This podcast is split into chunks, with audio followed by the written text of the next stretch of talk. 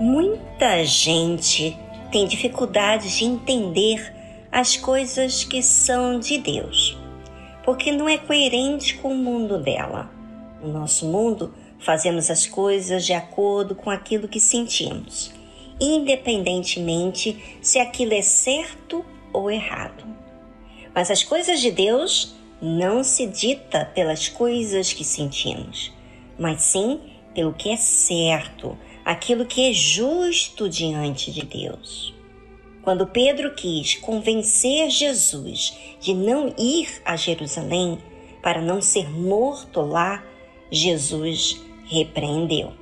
Repreendeu porque Jesus veio com o objetivo de servir ao Pai, em prol de salvar a toda a humanidade.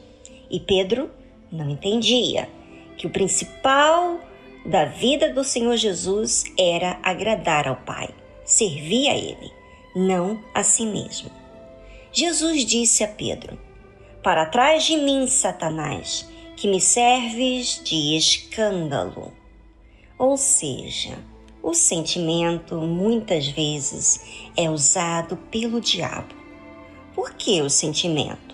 Porque antes do diabo virar diabo, ele sentiu apenas o desejo de estar acima de Deus, por ele andar no brilho das pedras, por ele ser responsável pelos outros anjos. Ele queria a glória para ele. Ou seja, o sentimento que ele teve causou trevas no ser dele, aonde não tinha pecado. Com esse sentimento, o diabo arrastou a terça parte dos anjos consigo. Ou seja, todos nós, seres humanos, sentimos, mas o nosso sentimento não pode ser algo que condiz a nós mesmos, mas primeiro a Deus. As palavras de Pedro vinha com sentimento de pena, de defesa para o Senhor Jesus não sacrificar e o sentimento que vem a todos nós é exatamente isso, de não sacrificarmos, porque não compreendes as coisas que são de Deus, mas só as que são dos homens.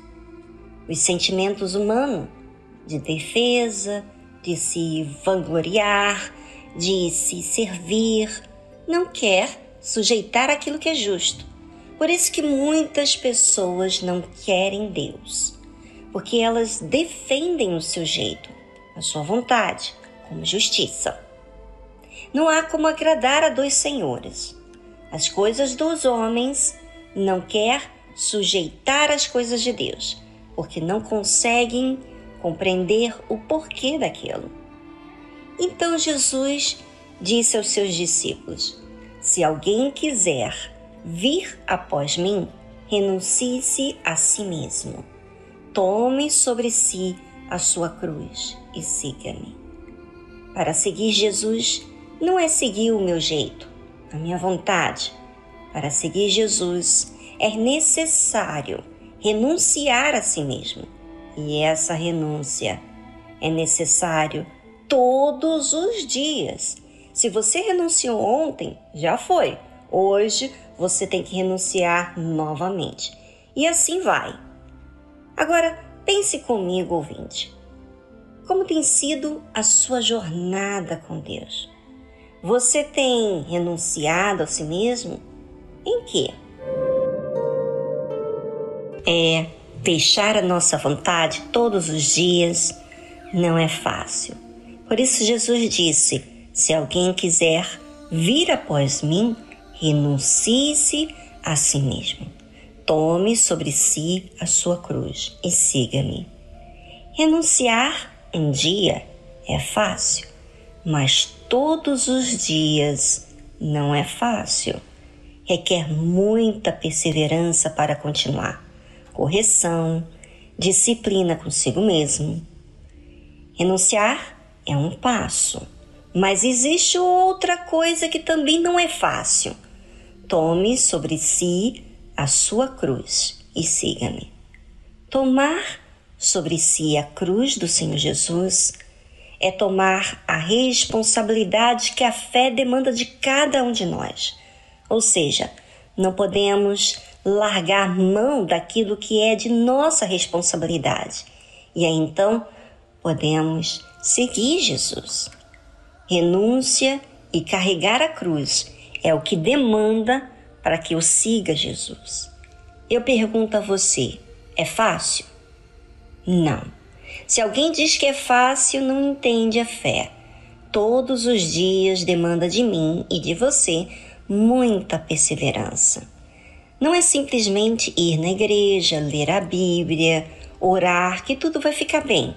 É necessário fazer tudo isso, mas observar a si mesmo enquanto fazes tudo isso. Olhar para o seu comportamento, verificar tanto o que acontece dentro de você como do lado de fora, nas suas atitudes, nas suas palavras. É isso que diz seguir Jesus. Ou seja, não pode ser sentimento para fazer isso.